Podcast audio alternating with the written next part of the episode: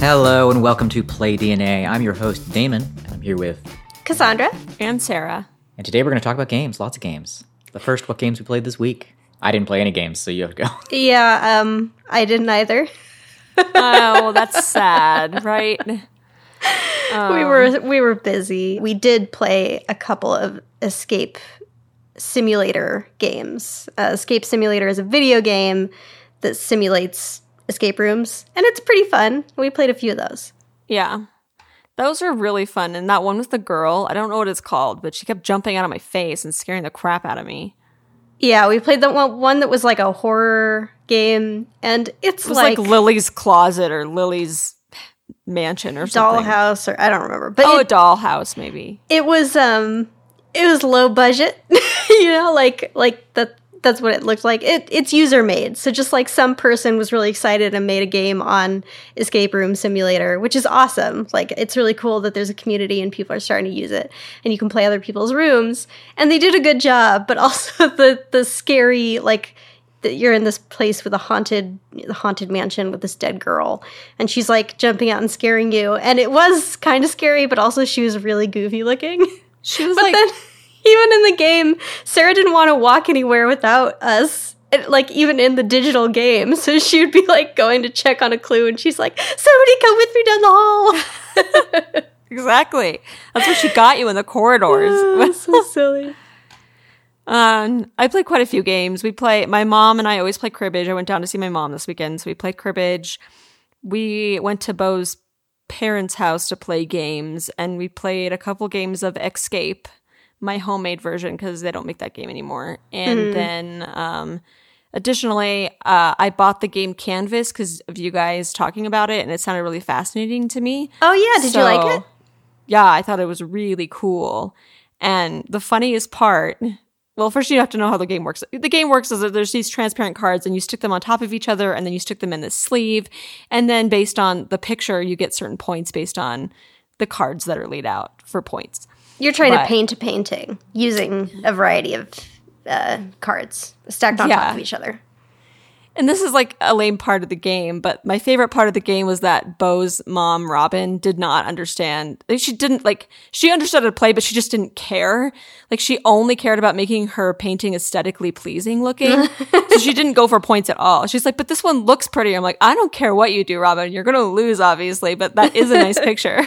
So she just made these really nice pictures. And, you know, from an art perspective she won but from an actual game perspective she like lost like really bad badly Yeah. When Damon and I fun. played, I went for only points and I made hideous paintings, but somehow Damon still won and had really nice paintings. so. I mean, if if it had been impossible to make the painting pretty, I probably would have chosen to lose. Yeah. So those are the ones i played and i would highly recommend that canvas game it's fun and I- i don't know if you guys played this in person or online when you played it We played it We online. played it online. It wasn't, I don't think it was even available in person when we played it because it's a recent game and it was kickstarted. Yeah. So in the actual physical copy of the game, it's really clever. So the rule book says canvas on it and has this really kind of beautiful background, but the actual rule book feels like a canvas as if Hmm. you were painting. And I just thought that was so nice that they That did, is like, cool. put the effort in to make it look like or and feel like a canvas. So that Where did you buy it from? Amazon. I got it Okay. on Amazon. Oh, I'm surprised it's on Amazon. Um, that's great. Good for them.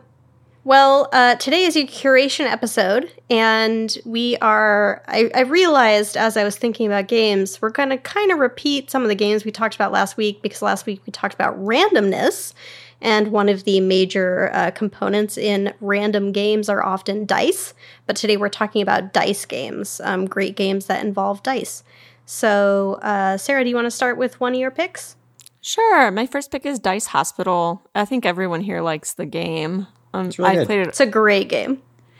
I've played it a few times since I purchased it, but we've played it first online. But in Dice Hospital, everyone is taking a different ambulance each round, and the dice are essentially patients. The lower the number on the dice, the more sick the patient is, and different wards in your hospital can only heal certain numbers of patients, like like uh, the intensive care unit can only heal one to two dice, for instance, and then there's like a critical care unit that does like three to four numbered dice, and then there's like an imaging department that'll repair five and six numbered dice, and then you can purchase. You don't purchase them, but at the beginning of each round, you can either choose to upgrade your hospital with a new doctor, which can help turn the dice faster, uh, heal them faster, or different uh, wards in your hospital. So you can add on different wings that also repair different numbered dice differently. And whoever essentially heals the most patients wins the game. And I like the theme of it. It's a really clever game. I found it particularly impressive that the theme was actually like it's not even tacked on. Even though the dice are your patients, it really does feel like a hospital game. It does. It really does. And I like how col- the dice are colorful and and there's blood bags and all kinds of stuff you can upgrade and and try to save patients. Nice. So, yeah. Cool. Uh, my first pick is the Vegas dice game. We've talked about the Vegas dice game a few times. It's so good and it's so simple. It's just like just it's what happens when you boil a game down to the bare minimum math, and the math is just really great. Um, but in Vegas Dice Game, you get eight dice. Each player gets eight dice, and there are six casinos laid out in front of you. Each casino has a number on it from one to six, and you uh, place money into each casino. Uh, each round, there's a different amount of money. There are all of these bills that get placed down, and the bills are a huge variety of amounts. Like it goes between I don't know, something like 10,000 to like 90,000. Um, huge variability. Everybody rolls their dice. Uh, in turn order, you are going to lay down dice in one of the casinos. You lay down all of your ones in the one casino or all of your twos in the two casino, et etc., etc. Uh, so then at the end of a round, whoever has the majority of the dice in each of those casinos is going to get the money that is laid out on those casinos. Um, if it is a casino that has more than one bill on it, then there's a second place player who can get the second bill. Um, but the place that it gets really great and clever and like savage is if two players tie, then both of them get taken out of play. So if two players each have three dice inside of the six casino, all of those dice get removed. And then if somebody had just one dice in there, they're the winner and they're the one who gets all the money. Um, so it's really easy to get screwed. It's really easy to screw over other people like at the last minute. It's just like really, really clever, fun, great, quick game. I would recommend it to anybody. And I always recommend playing with Jerry. He's like the ghost oh, player in the game. You're right, right. If you have, if you're playing with a certain number of people, it can go up to a lot of people. I can't remember exactly how many, but um, if you're only playing with like three people, for example, which which we've done before, then you can play and you should play with a Jerry who is like a a non-player character. And uh, basically everybody gets some of jerry's dice that you can roll and the only point of jerry's dice is to screw over other people. So you can't get any points using his dice but if you really want to screw somebody out of you know the two casino then you can put jerry's dice in the two casino the same amount as the other person so that they have to take their dice out and they they get nothing so yeah, it's so good. good when you screw people over and they get so mad at Jerry. well, they get mostly get mad at you, but Jerry's great. great game. My first game is Era, which is actually the most recent game we acquired. So we've only played it, you know, a half dozen times. But um, Era is an upgrade on Roll for the Bronze Age, a Matt Leacock game who you might know has made Pandemic. Roll for the Bronze Age wasn't the most popular game. It's was previously my favorite dice game. Uh, it was just a roll and write dice plus paper plus pencil game. Um, I love it. It's like a, a, micro civilization game. And then he adapted it into this peg based, slightly longer civilization game with little plastic buildings and dice. And it's basically the same system, but refined uh, and expanded and just way overproduced. Uh, I liked it before. I love it now. It's great. Uh, highly recommended. Either one of those, Roll for the Bronze Age or Era. Um, Roll for the Bronze Age is a lot cheaper. I'm not sure it's still in print. Uh, Era is more expensive, but is definitely available um, to purchase. so that's an advantage. Uh, but either either one of those games is great, um, and they're wonderful little thirty minute civilization building, dice rolling disaster games. Fun. My next game is also a civilization building sort of game. It's called Troyes Dice. And um, I think this must have been, I think maybe you said it was a board game at one point, Damon. I don't know. Troyes is, was originally a board game. Well, they can. They must have condensed it down, or I've never played the other game. I've only played Troyes Dice. But in Troyes Dice, you roll these dice. It's a roll and write game, and you place them on this circular wheel in the middle of the table.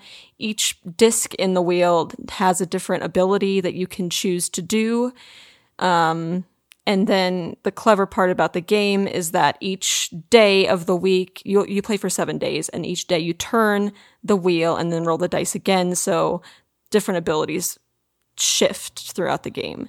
And so you can place strongholds around buildings or build buildings. And then there's um, a little bit of a random aspect at the, end, at the end of the turn where things can get destroyed if you have no strongholds around those buildings and the person who's built up their city the most with the most unique buildings and has the most victory points wins the game. But it's it's a really cool balancing act game where you want to protect things, but you also want to build more buildings to get more points. So I think it's really clever, and everyone I've played it with has really enjoyed it, and it's fairly highly rated on Board Game Geek. Nice. I like the sound of the uh, rotating disc in the middle. Yeah, it's really clever. Uh, my second game is Escape the Curse of the Temple. And this is this this is a cooperative game. And not only that, it is a real-time game. Um, I can only think of two other real-time dice games, and those would be Fuse and Cuphead. Um, but real time means that there are no turns. Like basically, everybody's doing everything at the same time, no turns. And in this particular case, you're rolling your dice as fast as humanly possible. Uh, so you are in this temple, you're trying to get out. Everything that you can do is done with dice. So you can not you cannot walk through a door unless you roll certain dice. Um, you cannot pick up a gem which is one of the things you're trying to do is pick up all these gems. You can't pick up a gem unless you roll certain dice. And everybody is moving and working individually even though it's cooperative. Um, the time when it gets super cooperative is there are two times. One, sometimes you run into a room that requires a huge number of dice. So maybe there's this huge cache of gems, and in order to access those gems, you need to have 11 dice with the torch side up. Nobody has 11 dice. So that's a, that's a time when you would have to find it, yell to your companions, "Oh my god, you got to come to this room really fast and roll, you know, until we get all of these torches." In that case, you're helping each other. The second way that you're helping each other, and it happens pretty frequently, is it's possible for you to lock yourself out of the ability to roll dice. And the way that you do that is one side of the dice is this black statue. If you roll a black statue, you can't re-roll it. It's stuck as a black statue for as long as it takes for somebody to roll a gold statue and give it to you. Or you can also roll a gold statue yourself, but what happens is people are trying to move fast, they're pushing their luck, and then they lock themselves out. So if you have all of your dice locked as black statues, you've got to yell for help. And you're like, oh my God, please somebody help me get out of this. And if somebody moves into your room and rolls a gold statue, then you can remove two of those black statue dice and they can be re-rolled again. Um, so there's a constant back and forth of people getting locked and then unlocked, and then the other person gets locked and they have to be unlocked. Um, the reason you're moving so fast is because the game all happens within a 10 minute timer. So the game comes with an audio track that you play, uh, and at the end of 10 minutes, the game is going to be over. It's just a really, really fast game. Barely have to do anything to learn it. Um, and it's also expandable. Um, within the base game, it comes with these tiles that you can use once you know the game a little better. You want more of a challenge. There are curses, um, which we we did not play with, but there are a variety of ways that you can make the game more challenging after you've kind of gotten used to the base level of the game. Um, but it's it's a fun one and it's cooperative. I don't think there are too many cooperative dice games. The first time I played that game, I immediately ran out and bought it, and I thought it was so fun. And I played it with Bo, and he was like, "I'm not a huge fan of this game. Like, oh. Why? This game is great. You're just biased." I well, you know, it it falls victim to the same problem that any real time game has, which we've talked about before, which is there's no way to Undo a mistake, basically. exactly, yeah. If you if accidentally rolled that die again and you weren't supposed to, or Real time Yeah. dice games are even more Yeah. haphazard than real time other games. So right. Yeah, your dice can be like- flying all over the place. Like there, there's just so many things that can happen. Apparently, if you graduate to like the more complex cards and tiles, there are the curses will give you certain things like sometimes you can't speak or sometimes you can only use one hand and one of the ones is if you roll a dice and it goes off the table it's gone forever oh my gosh, was down the hole, the cave hole. yeah, which I feel like would happen a lot probably in this kind of game because it is so fast and furious. Um, so I don't think it's for everybody, but it. I mean, it was fun. We had we had a good time playing it. These are games that need big dice cup things to hold the dice. Oh yeah, I yeah, dice cups highly recommended for sure. Uh, my second game is King of Tokyo. Uh, despite what it looks like on the box and despite all the like cardboard available, King of Tokyo is a straightforward dice rolling game. Uh, there's nothing but dice rolling in that game and a very small handful of cards to modify your dice. Um, King of Tokyo has become sort of a semi-classic, um, as well as King of New York, which I've only played once, and I'm not even sure I like knew what I was doing in that case. Like how it was different. It's the same game, it's the isn't same it? game, Yeah. functionally. Um, so I'm not sure if there was like any actual difference that I want to talk about in that case. But King of New York um, has these five monster dice. You choose a monster, but all your monsters are the same, and uh, you will be trying to take over Tokyo and get In King of Tokyo, not King of New yeah, I'm talking about King of Tokyo. But in King of New York, you're taking over New York. Yeah. Similar game. I hold the center of Tokyo and you'll get points. Uh, get kicked out of Tokyo and you'll lose health. Uh, whoever's in the center is going to be the target of everybody outside, and uh, whoever's outside is going to be the target of whoever's in the center. So it's this uh, King of the Hill dice rolling thing. Um, it's got all the hallmarks of good dice games with custom dice, uh, kind of push your luck elements, and very simple upgrades um, involving these cards you can buy with one little currency that comes up on your dice. Uh, it's a great game, very fast, very very easy to learn. Basically, anybody can play it. It's good stuff, and it's big and chunky. Very chunky. My final game is Sagrada. It's a game about stained glass windows. You're building your own stained glass window. Um, it's a dice drafting game, so everyone will, the lead person will roll the dice, and then it goes around the table, and then you go back the opposite direction to pick up the remaining dice, and then you place them in your little player mat. And you can never have the same shade or color of dice next to each other. These dice are really beautiful. They're very transparent, clear dice that look like stained glass. The theme is very well done.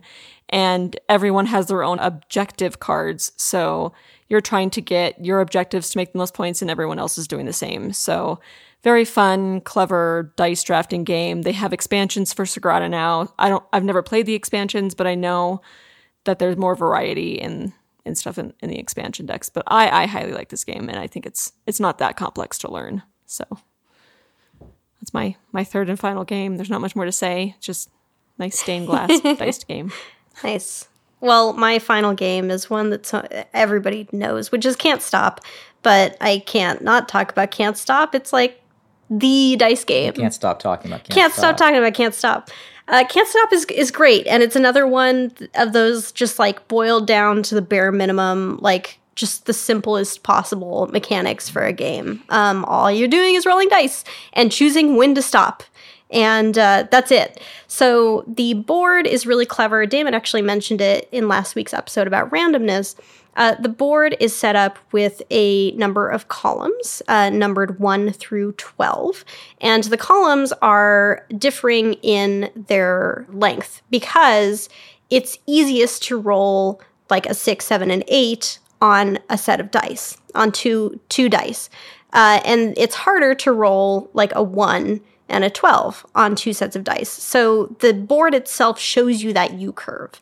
It shows you the probability of rolling each of these things, and you are rolling these dice and determining, based on the results of the dice that you roll, uh, which numbers you are going to go for. You are rolling four dice and you are adding up those dice in whatever way you want. So, you know, maybe you have two fours and two twos, and you can add up those two fours to get an eight, and you can add up the two twos to get a four, or you can add them up differently so that you can get two sixes.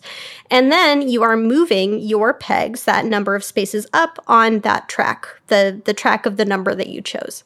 Uh, and you can just keep going until you choose to stop and that's the that's the most exciting part of the game Or you bust. Or you bust which usually is what happens. Yeah so so it it it tricks you into this sense of security because the first couple of times that you roll the dice you can't lose and so you can always make progress forwards. Even if you don't push your luck, you can always make progress forwards just by rolling the dice twice and then stopping. Because you can make progress up of t- up two tracks each of your turns. Um, on the third roll is when it starts getting dangerous because if you don't roll one of those two numbers again, so say I started making progress up the seven track and the 12 track. If you don't roll a seven again or you don't roll a 12 again, you bust.